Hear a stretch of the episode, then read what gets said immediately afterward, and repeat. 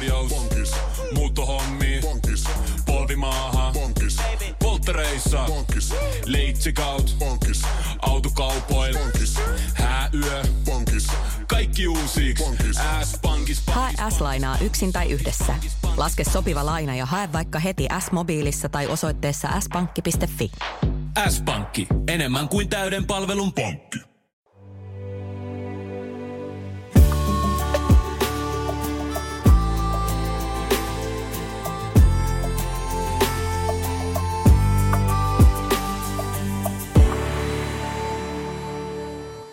Jälleen on aika lähteä fiilistelemään kotiseutua. Tällä kertaa laulaja Suvi Teräsniska kotiseutu rakkaudella podcastin vieraana. Tervetuloa. Kiitos. Synnyit Rovaniemellä, mutta kolari taitaa lukea passissa ja jo lapsena muutitte sitten Ouluun. Jos joudut keskusteluun, niin kuin nyt joudut, jossa sinulla kysytään, että mistä olet kotoisin, niin onko sinulla helppo vastata siihen? On ja ei. Että, että tokihan Oulussahan mä oon viettänyt niin kuin valtaosa elämästäni ja käynyt kaikki koulut ja, ja tota, siellä on tietysti kaveripiiri tosi vahvasti, mutta tota, mutta kyllä, kyllä, jos tätä multa kysytään, niin kyllä mä aina sanon, että mä oon kolarista. Mistä luulet, että se johtuu? Vaikka siellä ehti asua silleen vakituisesti vaan ne seitsemän ensimmäistä vuotta elämästään, mutta mä oon silti viettänyt siellä niin kuin oikeastaan sinne niin kuin lukioikäiseksi saakka melkeinpä kaikki lomat, niin kuin joululomat, pääsiäislomat, hiihtolomat. Että sitten sit mä niin kuin jotenkin näen, että se semmoinen rakkaus siihen kotiseutuun on todella voimakas. Ja sitten sieltä kuitenkin on sitä sukua. Siellä, siellä on asunut aina kaikki isovanhemmat ja, ja, ja sitten mm, niin kuin serkkuja ja sellaista. Että et, et totta kai sitten vuosien saatossa ihmiset on vähän levinnyt sinne sun tänne ja, ja, ja, ja serkut on muuttanut opiskelemaan ihan muu, toisaalle paikkakunnalle ja työt on vienyt pois. Mutta että semmoinen aika voimakas vietti veri vetää sinne kuitenkin edelleen. No, oletko sä jotenkin ylpeä siitä kotiseudusta tai jotenkin onko se hyvin merkityksellinen asia? Mietitkö ylipäätään sitä? Että... Mitä vanhemmaksi tuun ja nyt 32 mittarissa, niin sitä tärkeämmäksi se on muuttunut. Ja sit sitä, sitä enemmän mä huomaan, että sillä on ollut niin kuin, tai että se, mä huomaan, että sillä kotiseudulla on itselleni semmoinen merkitys, että oikeastaan niin kuin ainoa paikka maailmassa, mistä tunt, missä tuntuu, että mä jotenkin lepään ja missä mulla on sille hyvä olla niin kuin, siis en mä sano, että mulla ei olisi tällä hetkellä tämänhetkisessä kodissani hyvä olla, mutta se, että, että jos jotenkin kaipaa sellaista totaalista nollaa, nollautumista, niin se ei onnistu missään muualla kuin siellä. Musta tuntuu, että aika usein ihmisillä vaikka kesämökistä tollainen tota, fiilis. Voisiko se johtua vaikka jostain sellaista onnellisista lapsuuden kokemuksista, jotenkin joku turvallinen tunne? Kyllä, mulle tulee aina mieleen sellaiset niin kuin lapsuusvuodet ja aurinkoiset ja, ja valoisat kesäyöt ja kaikki se. Ja siis e, en mä tiedä, mähän siis pohdin tätä asiaa ihan, ihan tota telkkariohjelmaa myöten. Mä kävin tuossa Sukunisalat-ohjelmassa ja tavallaan se mun isoin kysymykseni siinäkin oli se, että kuinka kauas ne juuret menee niin kuin Lapissa. Miksi mä koen niin suurta vetoa sinne pohjoiseen, mikä se on se. Niin sitten kävi ilmi, että okei mun mole, molempien vanhempien kantaisät menee sinne Lappiin niin kuin aina 1500-luvulle saakka. Et ehkä se on semmoinen useamman sadan vuoden sukupolvien jatkumo, joka vaan niin kuin mussakin jatkuu, vaikka mä oon loppujen lopuksi kuitenkin sitten kotiutunut Ouluun ja, ja, ja tavallaan niin kuin asunut siellä ja, ja, ja perustanut sinne perheen. Mutta niin kuin mä sanoin jossain haastattelussa tässä ihan taanoin, että jos mun pitäisi valita nyt että mun pitäisi muuttaa Oulusta pois, niin suunta ei olisi kuin ylöspäin. Minkälaista oli muuten tota, saada jotenkin tietää siitä omasta suvusta tai taustasta tai historiasta? Oliko se jotenkin semmoinen mullistava kokemus?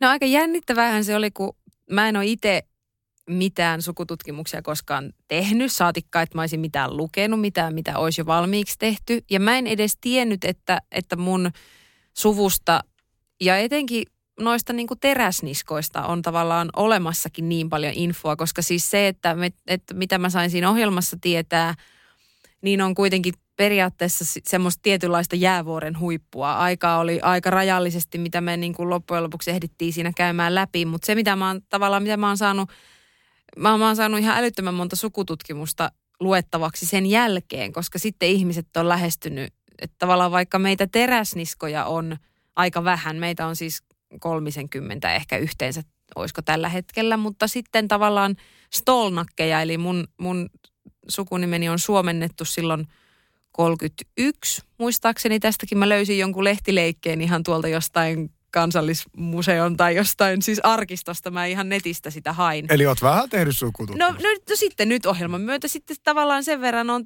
tein, että mä tavallaan eksyin vahingossa niille sivuille, mistä sai etsiä tällaista tietoa. Ja sitten kun teräsniska on niin harvinainen nimi, niin sitten mä laitoin sinne hakusanaksi teräsniska. Ja sitten sieltä tuli monta sellaista tavallaan uutista mun isovaaristani, eli Odert Filemon teräsniskasta, joka sitten 30-luvulla käänsi nimen – stolnakesta suomeksi. Ja sitten näitä stolnakkeja on sitten jo tosi paljon enemmän, että, että sukua on kuitenkin ja niitä niit sellaisia todella kaukaisia sukulaisia löytyy. Löytyy kyllä sekä Suomesta että Ruotsista. Mm, niin, nimi liittyy vahvasti sinne pohjoiseen. Oletko sä ollut ihan pienestä aika ylpeä siitä nimestä, koska se on harvinainen tai te olette varmasti kaikki toisillenne sukua, koska mulla on vähän tällainen kokemus, vaikka mä aika vähän itse asiassa tunnen lopulta mun sukulaisia, koska siis isäni oli aidot lapsi ja isäni itse asiassa kuoli aika nuorena, kun minä olin aika nuori, niin mulla on jäänyt vähän se suku tavallaan vieraaksi. Mutta aina kun tulee saman sukuniminen, niin tulee se keskustelu, että hei me ollaan muuten jotain sukua, koska on pieni suku kyseessä. Joo, ja sitten se on, siis no periaatteessa joo, kyllähän kaikki teräsniskat on. Meitä on tavallaan vähän jännästi semmoista kaksi sellaista haaraa, jotka on suomentanut sitä sukunimeä. Se toinen haara on suomentanut hieman myöhemmin. He asuu tuolla Rovaniemen seudulla tai sitä, sitä haara on niin kuin siellä päin. Me ollaan sukua, mutta menee jo niin monen polven taa, että en mä välttämättä puhuisi heistä niin kuin serkkuina. Niin että, et, mutta sitten että tavallaan tätä meidän haaraa, mikä on sitten tuossa niin Torniojokilaakson seutuvilla. Ja osa meistäkin on lähtenyt sitten tuonne Ruotsin puolelle, että et sit sieltä Tukholman ympäristöstä löytyy myös ihan teräsniskoja. Mutta siis onhan mä siitä ylpeä. Ja, ja se on syy, yksi syy, miksi en ole naimisiin mennessä ottanut mieheni sukunimeä, että mä oon pysytellyt niin kuin itse teräsniskana. Meidän lapset on teräsniskoja ja ja se on niin kuin, että en myöskään siinä kohtaa, kun aloitin uran, niin ajatellut mitään muuta taiteilijan nimeä. Tai hetken aikaa siitä keskusteltiin, mutta mä muistan, että se meni näin, että Kallosen Asko sanoi, sano sitten niin kuin, että hei, come on, että jos tytön sukunimi on Teräsniska, niin ei me nyt aleta muuttaa sitä miksikään, että, että se on mieleenpainuva ja, ja erikoinen, niin siihen jäätiin, että ihan siis hetken mietittiin sitä jopa, että kun mentiin mieheni kanssa naimisiin, että olisiko hänestäkin tullut mhm. teräsniska. Mm-hmm. Mutta sitten mä sanoin siinä vähän silleen, että älä ota sitä itsellesi niin kuin, niin kuin taakaksi. Tai mä jotenkin ajattelin, että jos siitä olisi sit tullut sellainen, että jos hänkin on teräsniska ja sitten kun hän esittelee itsensä tuolla jossain ihan muissa yhteyksissä, niin sitten jos hänet sitten tavallaan ruvetaan minuun yhdistämään, mm-hmm. koska sitten se koska onhan se niin, että sitten kun mä, mä nimeni sanon, niin jos joku ei mua tavallaan ole siinä hetkessä vielä osannut yhdistää tai tunnistaa, niin kyllä se nimi sitten aika lailla paljastaa kaiken. Niinpä. Että, että semmoinen anonyymiys on niin kuin sen erikoisen nimen kautta vähän niin kuin menetetty juttu. Että. Julkisuuden mukanaan tuomia kyllä, asioita. Kyllä, kyllä. No mutta Suvi, jos sä nyt menet mielessäsi sinne lapsuuden kotipaikkaan, niin kerro meille hieman, minkälainen se oli. Asuitteko te omakotitalossa? Me asuttiin semmoisessa öö, niin kuin kolmen, tavallaan se oli niin kuin rivitalo, mutta ne oli periaatteessa semmoisia aika isoja rivitaloasunnoiksi, että meillä oli ihan niin kuin, ö, useampi huone ja oli kellarit, jossa oli, isällä oli kuntosali kellarissa ja, ja siellä oli semmoinen perunakellari, jopa semmoinen, missä me oikeasti säilytettiin pottuja ja, ja kasviksia, juureksia ja sellaista hillopurkkia sun muuta ja ja, ja sitten oli kuitenkin kodinhoitohuoneet ja ruoka, tavallaan vähän sellainen ruokasaliinkin tyyppinen. Se oli, siinä oli aika paljon neljöitä siinä. Mä en, en tarkalleen muista neljömääriä enää, kun siitä on niin kauan, kun siinä on asunut. Mutta silloin kun mä synnyin, niin Kolarissa oikeastaan suljettiin kaksi isoa ö, kaivosta. Eli oli tämmöinen rautakaivos ja kalkkikaivos. Ja, ja juurikin tämän niin kuin periaatteessa sitten lamavuosien myötä ne, ne silloin suljettiin silloin 89, kun voisiko siinä käynyt sitten niin, että, että, että raudankin hinta romahti ja sitten sitä kaivosta ei ollut vaan järkevää enää pitää pystyssä, mä voin puhua ihan palturia, mutta näin mä niinku heittäsin. Lapsuuden, niin, tota... Lapsen ajatuksia, tai miten no sä oot joo, ehkä joskus joo, myöhemmin kokenut. Kyllä, kyllä. Niin me muutettiin sitten tavallaan niinku semmoisen vanhan tehtaan johtajien niin kuin vanhoihin niihin taloihin. Että ne oli, niin kuin, ne oli sen ka, tavallaan sen kaivosyhtiön raken, rakennuttamia taloja työntekijöilleen ja sitten ne jäi käyttämättä.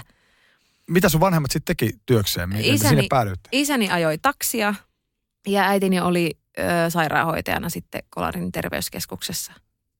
Ja tässä varmaan, niin no terveyskeskus oli, mutta Kolarissa, tai niin kuin, että synnytys sinun maailmaan tulo on tapahtunut sitten siellä Rovaniemellä, Joo. vaikka asuinpaikka olikin Kolarissa. Kyllä, kyllä. Eipä siellä siis vaihtoehtona olisi ollut lähteä synnyttämään Kemiin tai Rovaniemelle niin kuin ne vaihtoehdot on tänäkin päivänä. Että kyllä sieltä sitten kuitenkin Kolarista on Rovaniemelle matkaa, mitä mä heittäisin, 160 ehkä, jotain sitä luokkaa, niin sit sen verran on matkaa niin kuin lähimmälle synnärille – ja Kemiin on sitten, mitähän sinne olisi, olisiko saman verran tai vähän vähemmän, että et si, niin kuin, ei kunhan sinne varmaan enemmän matkaa, siis parisataa kilsaa ja vähän päälle. Mutta siis tavallaan, että siinä on ne vaihtoehdot, että, että näin se tuolla Lapissa toimii, että se, se tuntuu täällä päin hassulta varmasti ajatella, että pitäisi lähteä synnyttämään 160 tai, tai parin sadan kilometrin, 300 kilometrin päähän, mutta se on tuolla Lapissa arkipäivää. Niin, no mutta ehkä kilometrillisesti saatetaan liikkua paljon enemmän, mutta sitten taas jos ajatellaan vaikka jotain ruuhka-Suomeen, niin mainitussa ruuhkissa saattaa mennäkin yllättävän Helposti, kauan. Kyllä, kyllä,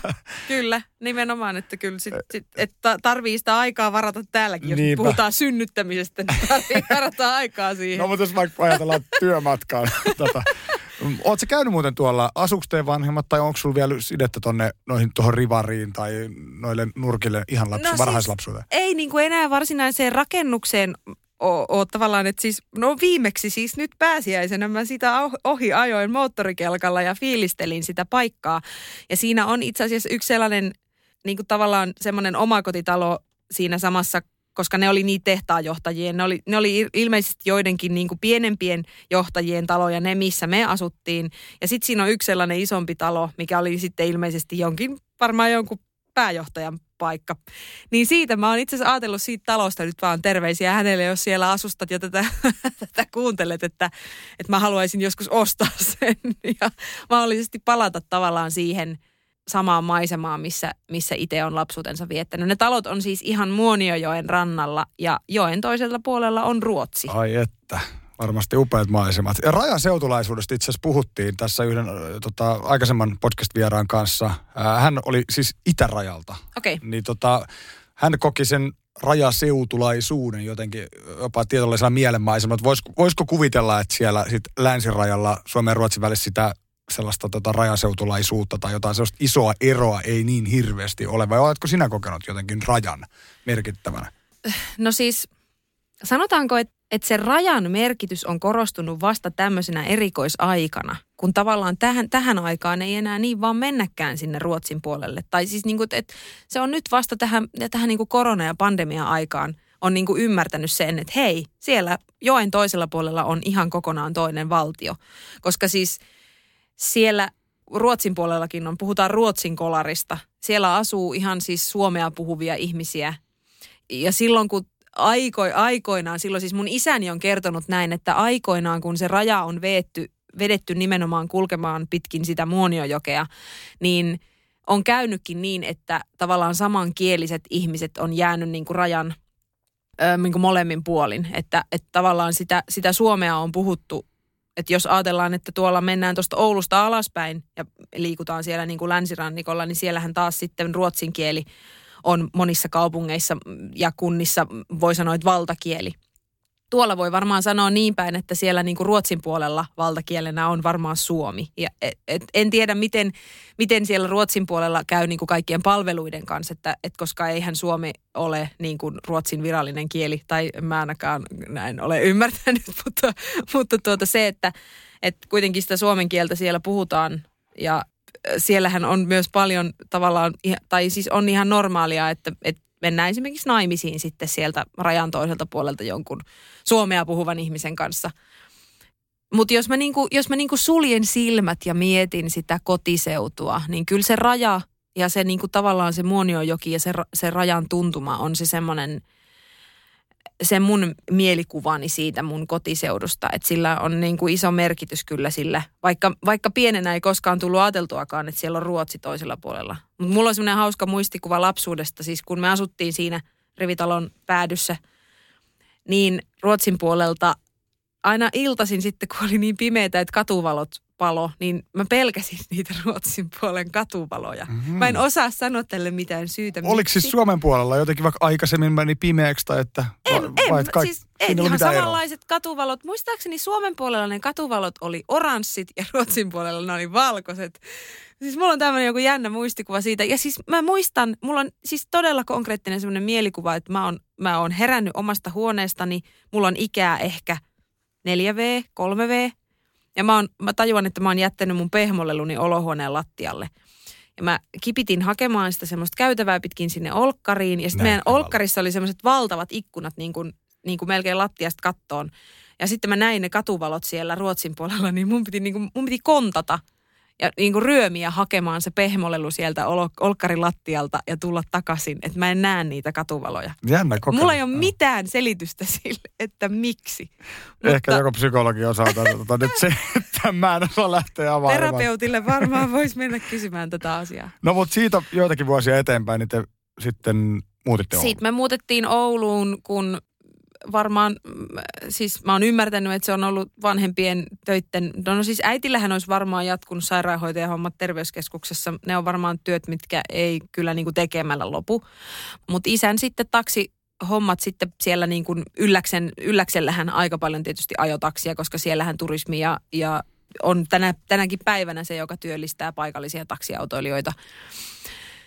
Mutta sitten varmaan niin kuin isän töiden hiipumisen myötä, niin sitten, sitten tuli semmoinen niin kuin, en mä tiedä onko se ollut pakko, varmaan jonkinlainen pakko on ollut muuttaa sieltä niin kuin johonkin vähän kauemmas ja, ja sitten ollaan tultu Ouluun. Mutta sä et muista sitä mitenkään niin kuin ikävänä tai surullisena. Muistan. Siis se oli mulle kova paikka. Ja, ja mun oli hirveän vaikea vaihtaa maisemaa, koska sitten sit mä jouduin jättämään niin kuin omat isovanhempani, niin kuin molemmat mummolat sinne, mitkä oli mulle niin kuin ihan äärimmäisen rakkaita. Ja mä oon mun isäni vanhemmilla ollut hoidossa nelikuisesta lähtien, että, että äidin piti lähteä töihin ja, ja hän ei tietysti ihan vielä niin pienenä mua mihinkään päiväkotiin tai vanhemmat ei mua päiväkotiin laittanut, vaan sitten mä menin mummulle ja vaarille hoitoon ja mä olin siellä niin kuin pitkään hoidossa ja sitä kautta suhteet mun isovanhempiini on ollut ihan siis äärimmäisen läheiset ja rakkaat. Niin se oli mulle kyllä kova paikka. Mä muistan sen, sen ahdistuksen, kun sieltä piti lähteä pois. Mä muistan sen, että muuttokuorma vietiin niin, että mä en ollut vielä sen muuttokuorman kyydissä. Mä sain jäädä vielä, vielä niin kuin mummon ja vaarin luo. Ja sitten mun piti junalla tulla Ouluun. Ja se oli se oli tosi raskas. Mä tulin mun serkkutyttöni kanssa, joka matkusti sit, sehän meni sitten eteenpäin Riihimäelle saakka, hän asusti siellä. Niin se oli mulle tosi ikävä matka. Mutta sitten mä muistan, kun mä tulin kotiin sitten niin kuin Oulussa, äiti oli periaatteessa aika pitkältä jo sisustanut mun huoneen. Mä muistan, että hän oli laittanut mulle sinne semmoisen aivan ihanan vaaleanpunaisen pöytälampun ja mun Pocahontas juliste oli seinällä ja, ja ja siis kaikki pehmolelut oli sängyssä ja silleen, että mulla oli tosi kotoisaa tulla siihen huoneeseen ja, ja tavallaan niin kuin näkee ne kaikki tutut, Tutut, tutut tavarat ja huonekalut ja kaikki se, niin sitten semmoinen ikävin fiilis hävisi sen myötä. Olitko siis koulussa, menitkö se kouluun noista Mä Oulussa? me, joo, mä menin Eli... ekaluokan. Tämä oli niin kuin sitä syksyä, ehkä siitä oli koulun alkuun joku viikko tai kaksi, että mä tulin niin kuin tosi silleen, mä olin ehtinyt jo tutustua kävin, käytiin tutustumassa keväällä kouluun niin kuin vielä kolarissa, mutta sitten mä en niin kuin tavallaan, mulla ei ole mielikuvaa siitä, että kuinka äkkiä tämä muuttopäätös tehtiin. Et tiesinkö mä niin kuin jo keväällä, että Mutta ehkä helpompi muuttaan. vaihe kuin jättää kolarissa koulukaverit tavallaan, niin päästä joo, uusiin. Joo, kyllä siis juu. Et sitten kun ekaluokka alkoi ja sehän alkoi meillä, meillä niin kuin kaikilla siinä luokassa kuitenkin yhtä aikaa, niin sitten olihan se meille kaikille uusi asia. Mutta että olihan siellä niitä sellaisia esikoulussa jo kaveri, kaveriksi muotoutuneita tyyppejä, että, että tota, mutta ei mulla ollut siis hankaluuksia löytää kaveria sitten niinku ekaluokalla. Niin, voi asiassa kuvitella, Mun paras että- ystäväni oli myös Suvi. Okei. Okay. Oliko et, yhtä kova puhumaan? Varmaan, joo. Ei sille ei tämä muistikuvaa, että, että tota. No, tota, onks tot, tästä, tästä niinku, tota, mulla on hirveän niinku ulospäin suuntautunut kuva sieltä oululaisista ihmisistä, mitä mä oon tavannut, niin onko se näin? Miten sä kuvailisit oululaisuutta? No varmaan sä osaat sanoa sitten sen paremmin tälleen nyt kun puhut yhden oululaisen ja pohjoisen ihmisen kanssa. Musta tuntuu, siis palaute mitä minäkin saan, koska munhan on ehkä itse vähän vaikea jotenkin lukea sitä tilannetta. Mutta mä voin verrata sitä siihen, että kun mä, mä kävin siis Tampereella asumassa reippaa vuoden verran tuossa 2009-2010, reipas kymmenen vuotta sitten, niin jos mä nyt vertaan noihin hämäläisiin tavallaan sit, sit, mihin oli tottunut, niin kyllä siellä oltiin nyt vaan täytyy niin kuin rehellisesti sanoa, että oli aika sellaista sisäänpäin kääntynyt. Semmoista, että mun oli vaikea saada niihin ihmisiin kontaktia.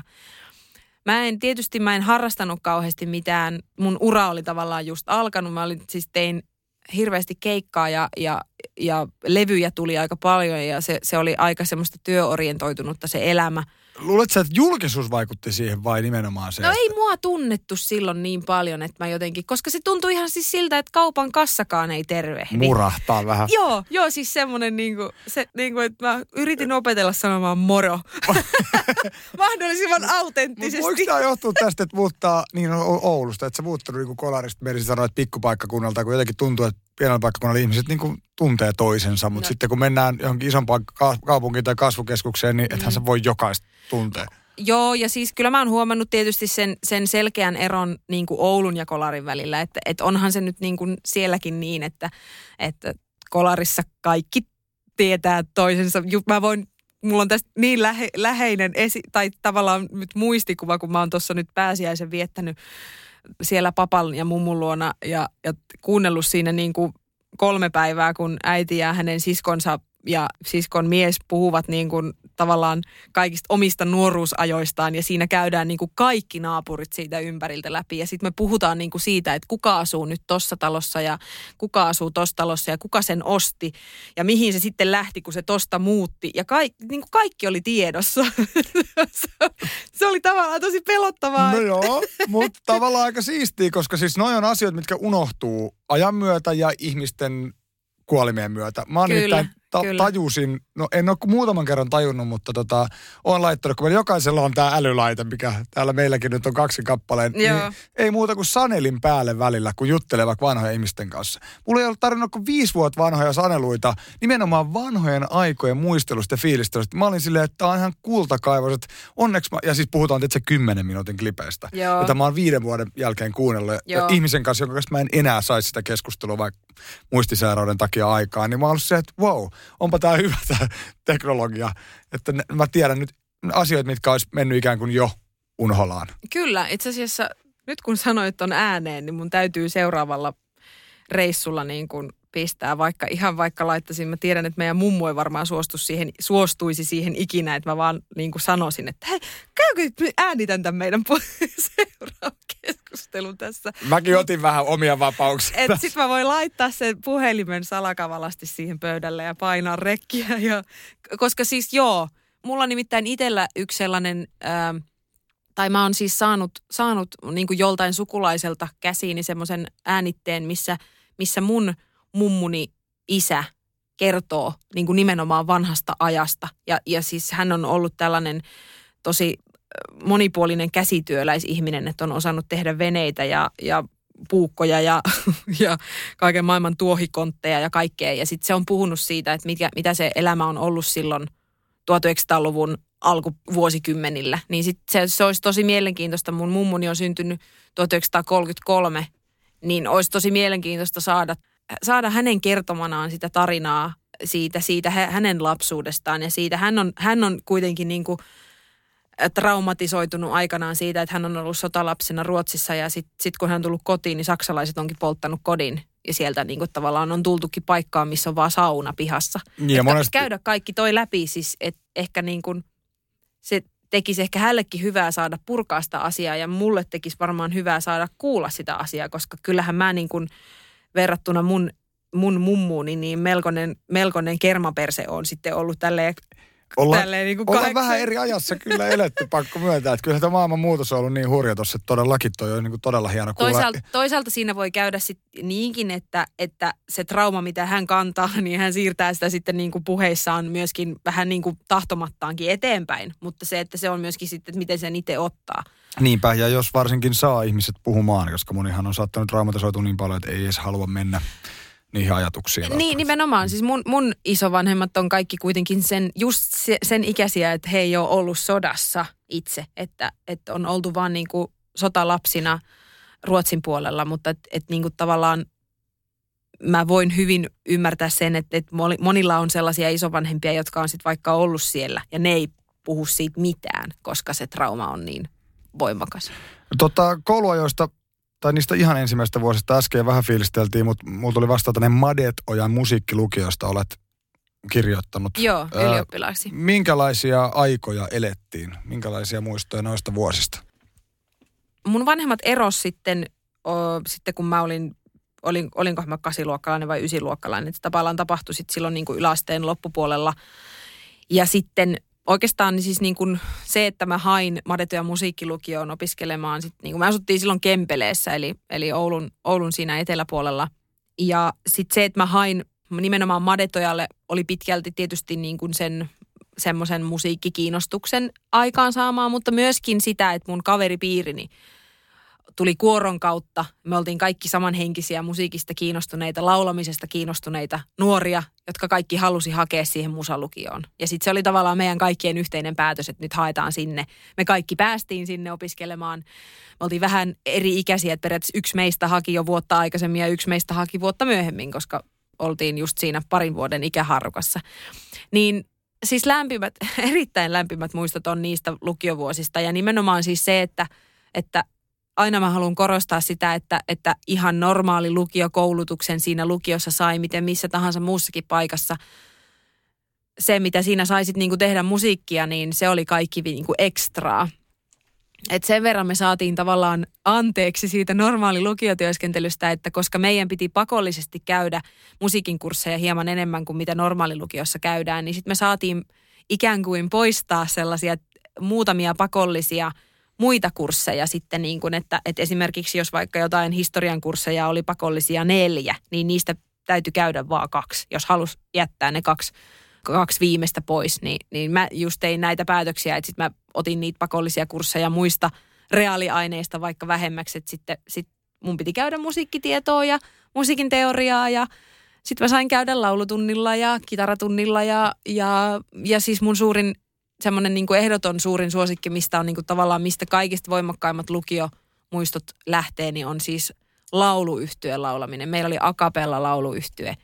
Me reenattiin siis todella ahkerasti. Mä veikkaan, että kyllä alkoi opettajat jo närkästyä siihen, kun siis se meni lukiossa niin, että jos sulla oli laulutunti tai kitaratunti, niin se oli, se oli päällekkäin jonkun, jonkun oppitunnin kanssa. Ja sitten saatiin tämmöinen päällekkäisyyslappu, tai se toimitettiin se päällekkäisyyslappu opettajalle, josta tavallaan haettiin sitä, että, että nyt mä lähden seuraavaksi puoleksi tunniksi nyt tästä kitaratunnille. Niin näitä, näitä lauluyhtyö päällekkäisyyslappuja kertyi jo aika paljon. Mutta se on ollut siis, kun niin kuin sanoit, aktiivista aikaa, niin se on varmaan myös vienyt musiikillisesti sinua siis silloin On eteenpäin. ja siis se on opettanut laulamisesta niin kuin tavallaan tuommoinen yhtyeen laulaminen, missä lauletaan kimpassa niin, että, että meillä ei ole mitään soittimia, millä itseämme säästetään, vaan säästämme ihmisäänellä, niin ylipäätään niin kuin se koko se kolme-neljä vuotta, mitä, mitä mä niin kuin sitä sain niin kuin hyvässä kaveriporukassa kuitenkin harrastaa, niin se oli todella antoisaa. Se opetti äänen käytöstä ja laulamisesta tosi paljon. Että se on ollut niin kuin merkittävä tekijä mulle sitten niin kuin soolouran kannalta. Vaikka, vaikka laula, laulamaanhan mä oon aloittanut jo suurin piirtein ennen kuin mä oon oppinut puhumaan näin mun niin kuin vanhempien ja isovanhempien ja sukulaisten kertomana, mutta se, että Eli toi se on ollut tosi sisäänrakennettua. Se ei ole mikään On. vanhemmat patistanut nyt sinne. Ei, kun kyllä se on siis, mä on, muistan, että mä oon ensimmäisen kerran Tenava-tähteä kattonut 91, kun Christopher Romberi on voittanut, voittanut tuota Tenava-tähden.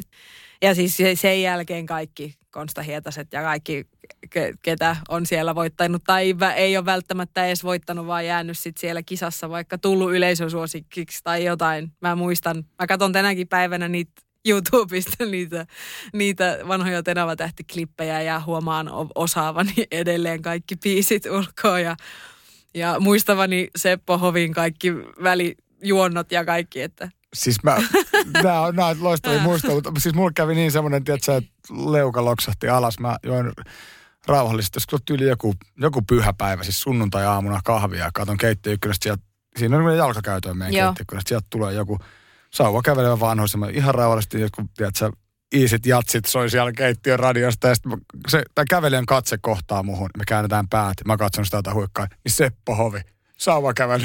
Ja mulla tuli kans ne lapsuuden niin kuin, muistot noista ohjelmista Kyllä. Vielä. Hän asui jossain meidän kulmilla ja oli päiväkävelyllä, mutta jotenkin se hetki oli vaan jotenkin niin hämmentävä, kun se, sitä ei osannut yhtään odottaa. Niin no ei, ei varmasti. Siis mulla on käynyt tälleen, niin kuin sit kun mä oon nähnyt noita Tenava tähtiä tuolla niin kuin, siis jossain tavallaan, että me ollaan kollegoina törmätty nyt niin kuin jälkikäteen. Esimerkiksi viimeksi viime syksynä, kun mä olin Tähdet tähdet kisassa mukana, jossa Konsta Hietonen oli, niin kyllä mä niin kuin, siis, mä muistan sen ensimmäisen pressitilaisuuden, kun me ta- tavallaan tavattiin, mä tapasin hänet ekaa kertaa, niin musta tuntuu, että mun poskeni punehtuivat niin kuin mä olisin taantunut sinne takas sinne viisivuotiaaksi pikkusuviksi, joka katteli Tenava tähteet. Fiilistelitkö Konstalla?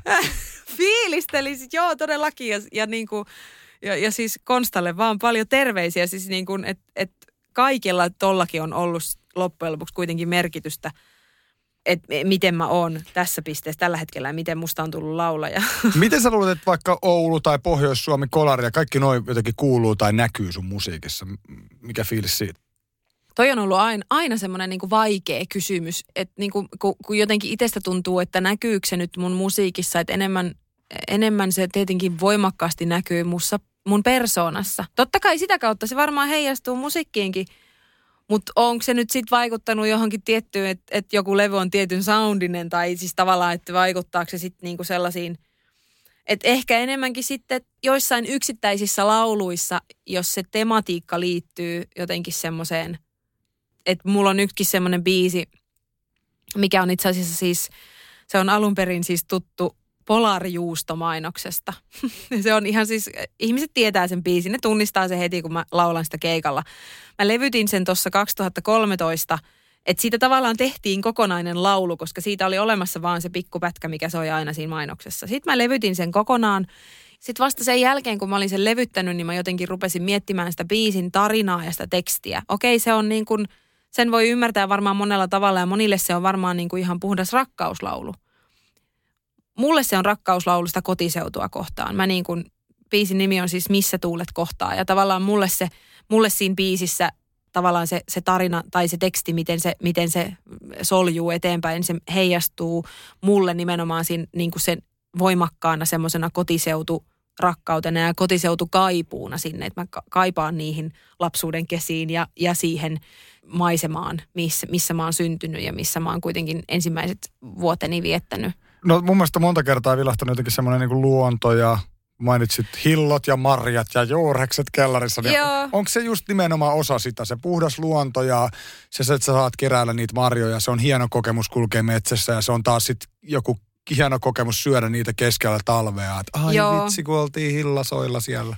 Kyllä, kyllä. siis on näitä, näitä muistoja on niin kuin paljon ja mä tuossa ennen pääsiäistä mä olin siis ensin viikon vähän niin kuin yksinäni tuolla isän ja mummun kanssa ja me leivottiin mummun kanssa siis tämmöistä hyvinkin perinteistä lappilaista ohrarieskaa.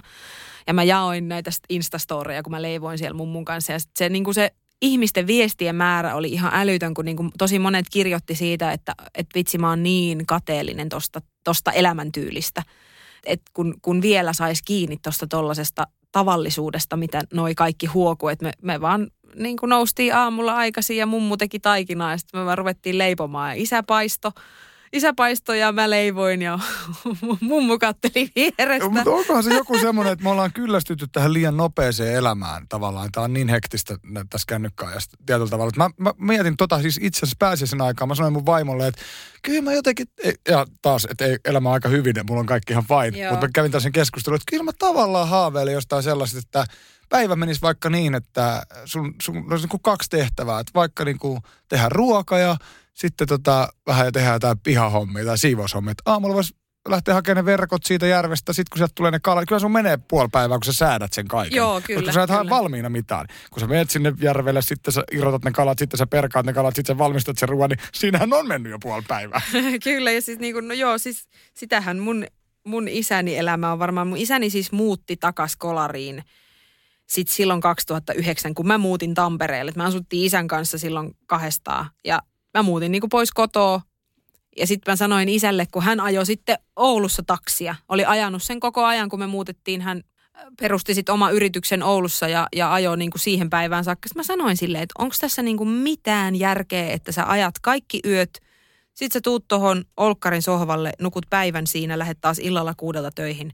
Sun elämässä ei ole mitään sisältöä niin kuin ton työn ulkopuolella. Että, että tavallaan sinuna mietsi, miettisin, että haluatko sä viettää sun loppuelämääsi näin. Mitä hän sanoi?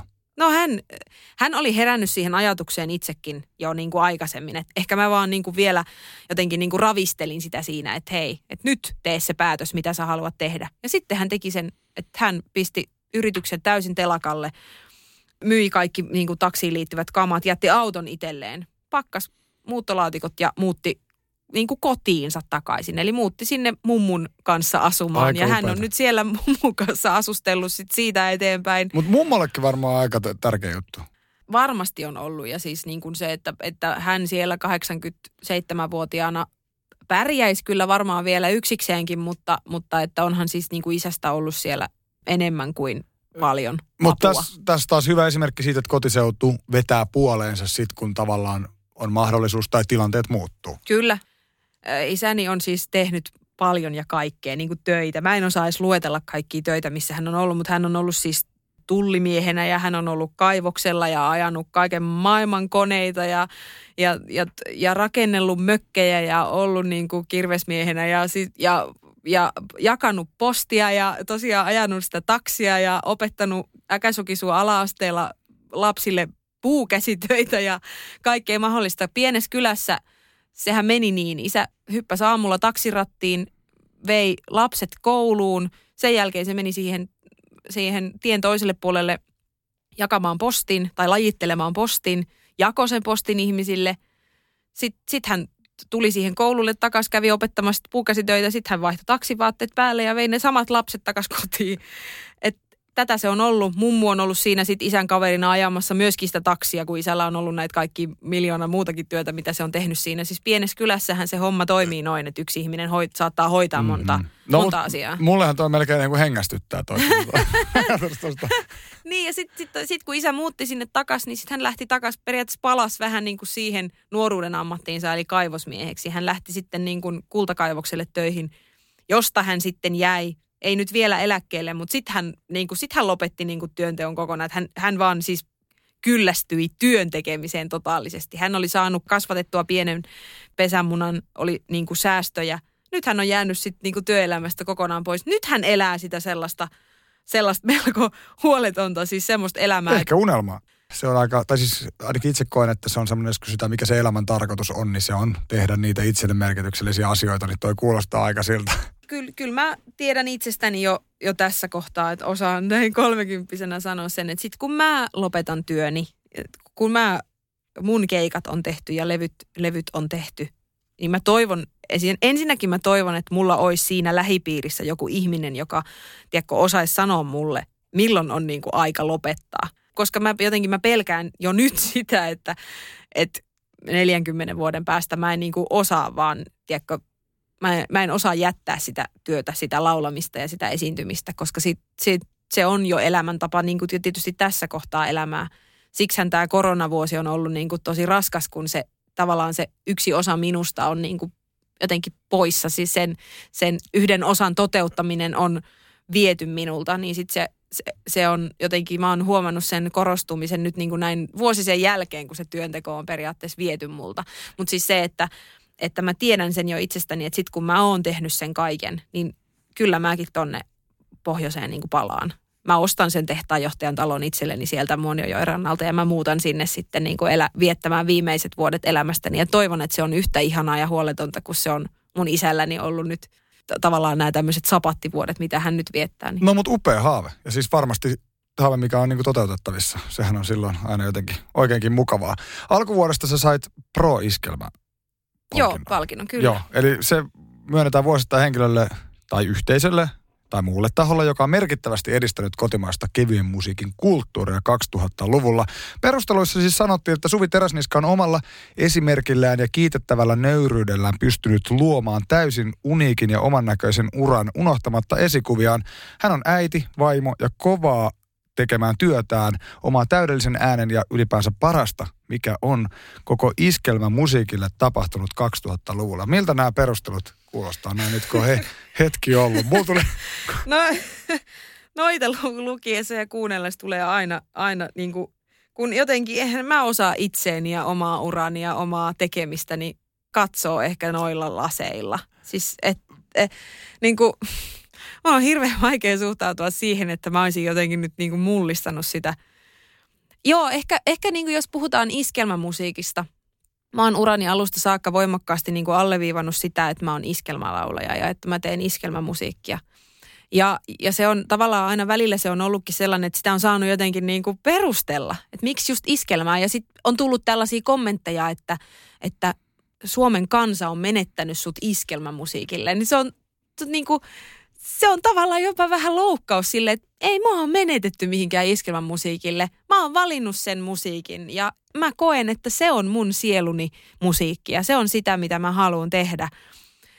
Se ei välttämättä tarkoita sitä, että, että mä nyt laulaisin tuolla tangoja ja siis kun se on helposti ehkä se mielikuva, mikä ihmisille tulee, on se, että kun puhutaan iskelmästä, niin mennään automaattisesti tonne niin kuin, tonne ta- tangomarkkinoihin ja sellaiseen lavatanssikulttuuriin. Se on yksi osa sitä iskelmää, mutta se ei ole se koko juttu. Että jotenkin mä ehkä edustan sellaista, jotain sellaista tekijää, joka liikkuu siellä näiden kaikkien eri iskelmien keskellä sille, sille, sille niin kuin sulassa sovussa sen kanssa, että mun musiikkiani voidaan kutsua popmusiikiksi, mutta mun musiikkiani voidaan myös kutsua iskelmäksi. Ehkä se on se juttu, mitä siinä tätäkin palkintoa annettaisiin, niin kuin tavallaan ajateltiin, että se, se sellainen niin kuin iskelmän ja popmusiikin yhdistäminen tai se semmoinen niin kuin, niin kuin lähentyminen ja toisaalta myöskin sitten taas se, että, että, että mä oon ehkä niin kuin saanut niitä nuoria ihmisiä tulemaan sen iskelmän musiikin pariin, niin ehkä se on semmoinen. Koska mä muistan, että kun mä aloitin uran, niin sitten mun tosi, tosi usein lehdissä tai radiossa mun titteli oli niin kuin, että Suvi Teräsiska on tämmöinen uuden iskelmämusiikin sanansaattaja. Se oli jotenkin niin kuin perkele hienon kuulosta. no joutuuko se sitten jotenkin tietyllä tavalla iästä, että siellä oli ollut aika pitkään ne monet tunnetut artistit? Joo, ja ehkä... mä oon tullut tosi nuorena. Mä oon ollut 18 silloin, kun mä oon julkaissut ensimmäisen singlin ja 19, kun multa on tullut ensimmäinen albumi. Eli nyt kolmekymppisenä ja hyvin kokenut. No niin, no näin se kai täytyy sanoa, vaikka mä oon itse ajatellut, että, että mikä mä oon sanomaan tai, tai onko mulla niin kuin silleen, tiedätkö, rahkeita tai, tai merittejä niin kuin tavallaan paukutella henkseleitä omilla tekemisillä, niin, niin ehkä, ehkä sitten kuitenkin on. Tai, tai rohkeasti täytyisi ajatella, että on. Seuraatko tota jotenkin niin paikallista musiikkiskiniä, voisiko näin sanoa? Tuleeko Oulusta jotain sellaisia artisteja tai, että hei nyt tämä oululainen, mä haluankin tarkastaa tämän bändin öö, uuden? No siis ehkä joo, tulee seurattua varsinkin kun, kun sitten kun on käynyt ton Madeto ja musiikkilukion, niin sitten tietysti tosi monet opiskelukaverit on tehnyt musiikkia. Et sitten kun he jakaa niitä omia omia laulujaan ja omia, omia niin kuin, tuotoksiaan sitten tuolla niin kuin, sosiaalisessa mediassa, niin kyllä mulla tulee kuunneltua ja ihan siis fiilistelen sitä, että Oulussa tehdään kyllä niin kuin, hyvää ja laadukasta musiikkia. Sitten taas toisaalta Ellinora, Saara Aalto, että on näitä esimerkkejä, että sitten on oikeasti niin kuin ponnahdettu Suomessa korkealle ja vielä maailmallakin, että, että saa olla kyllä ylpeä siitä, että, että näitä tekijöitä tulee tulee Oulusta. Jos Meidän uusin Euroviisuehdokas Oulusta. Ai niin. No niin, kyllähän näitä tulee.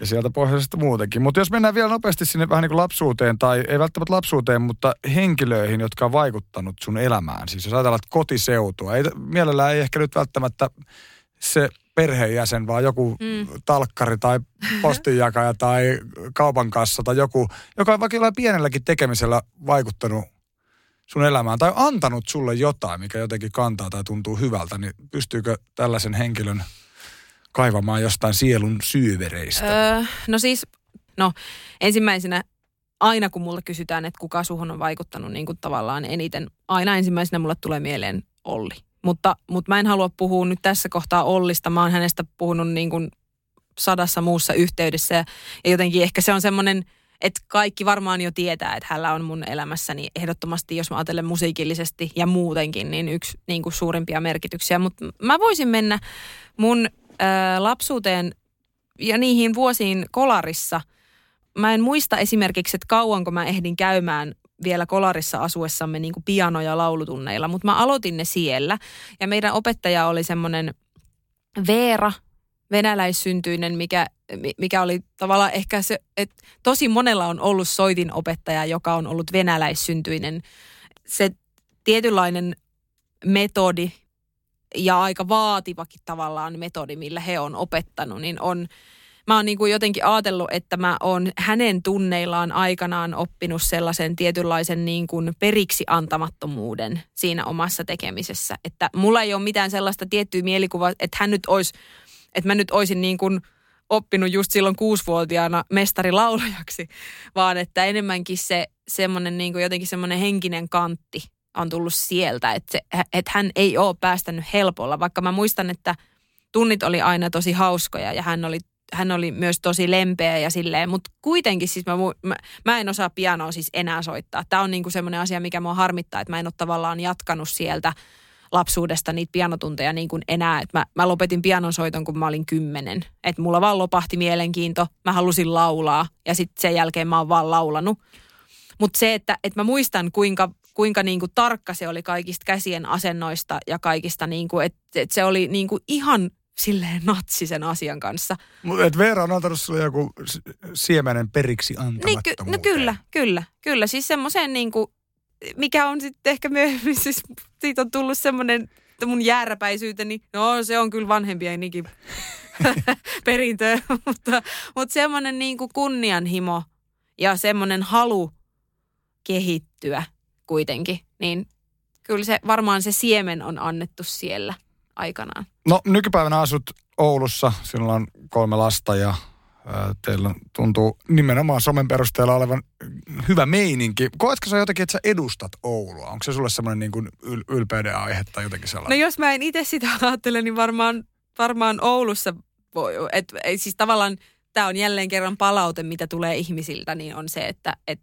vien sitä oululaista, oululaista osaamista kuitenkin niin kuin kaikkialle muualle, muualle Suomeen. Ja mulle on ollut aina esimerkiksi tosi tärkeää se, että periaatteessa koko mun työryhmäni tulee Oulusta. Että ihan tekniikot ja bändikaverit ja kaikki tullaan niin kuin sieltä. Toki se helpottaa käytännön asioita, se helpottaa logistiikkaa keikkojen osalta ja se helpottaa sitä, että me voidaan reenata ja, ja harjoitella kaikkea keikkoja ja, ja konserttikiertueita sun muita varten niin kuin helposti sieltä, sieltä sen saman meitä yhdistävän koti, kotikaupungin kautta, mutta mutta sitten on se myös niinku muutenkin, että tavallaan on välillä saanut niinku vääntää kättä siitä, että et kyllä niitä ammattilaisia löytyy sieltä Oulustakin ihan siinä samassa määrin, missä, mistä sitten vaikka täältä Helsingistäkin. No miten tällainen niinku perhearki, ja toki nyt korona voisi olla tietysti hyvin poikkeuksellinen, mutta siis että tällainen niinku perhearki ja on niinku Suomen kiertämisen yhdistäminen, onko se jotenkin tosi haastavaa?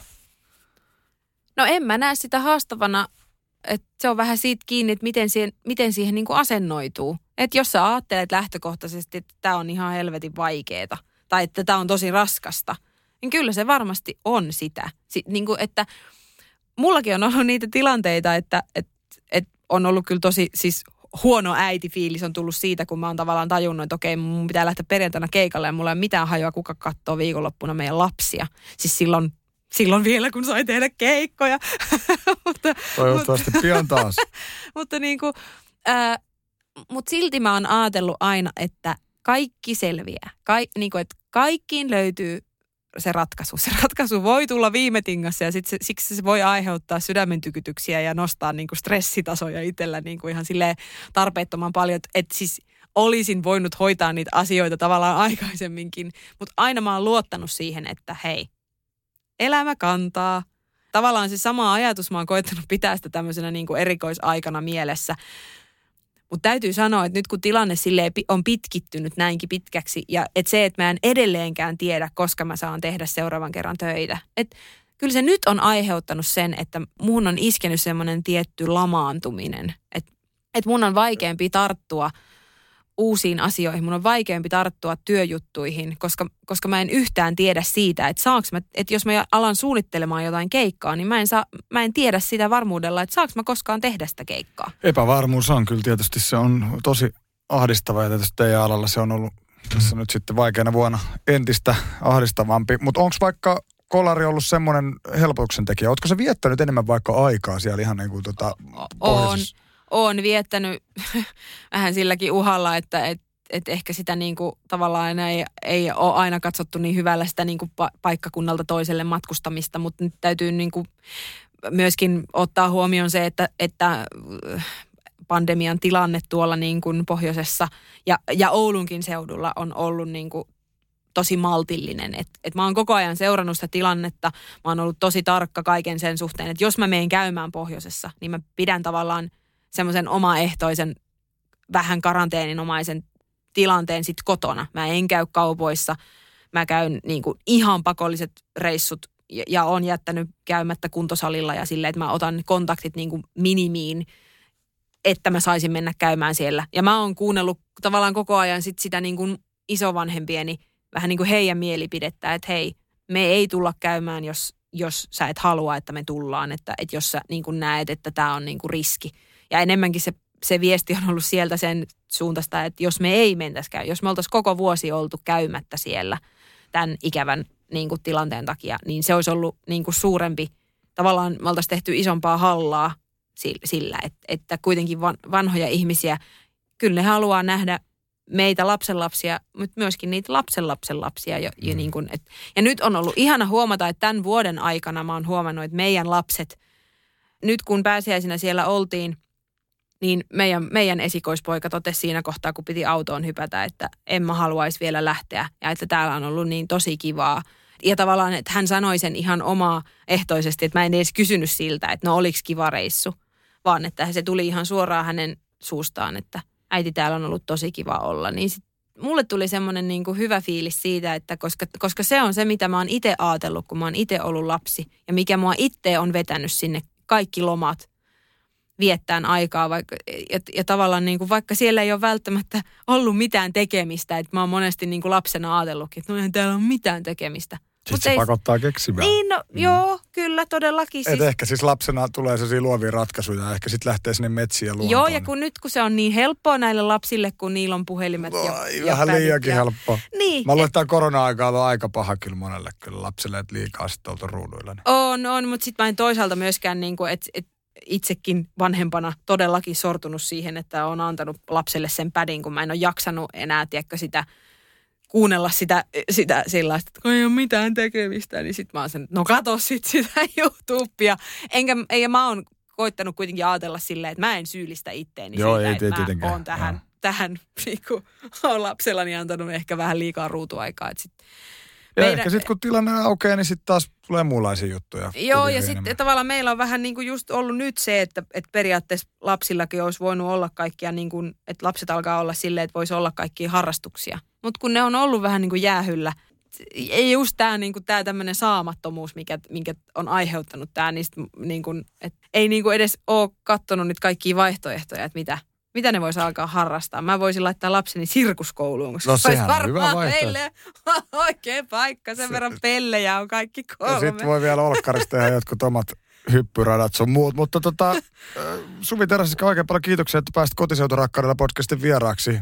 Kiitos. Tässä tuli... Tämä meni nopeasti. No tämä meni aina nopeasti, mutta paljon kä- kerättiin käydä monenlaista. Ja olet selvästi kotiseuturakas ihminen ja Pohjoinen Suomi on sinulla hyvin lähellä sydäntä. Kyllä. Kaleva Media. Tulkkisi pohjoiseen sielun maisemaan. Kalevamedia.fi Aamiaine. Bonkis. Tankki täyteen. Bonkis. Laittautumas. Bonkis. Ensitreffit. Bonkis. Pussailu. Bonkis. Säästöpäätös. Bonkis. Pumpi päälle. Bonkis. Arki pyörii. Bonkis. S-pankis. Ota säästäjä kätevästi käyttöön S-mobiilissa. Ohjaa ostoksista kertynyt bonus tai vaikka euro jokaisesta korttiostoksesta suoraan rahastoon. S-pankki, enemmän kuin täyden palvelun pankki.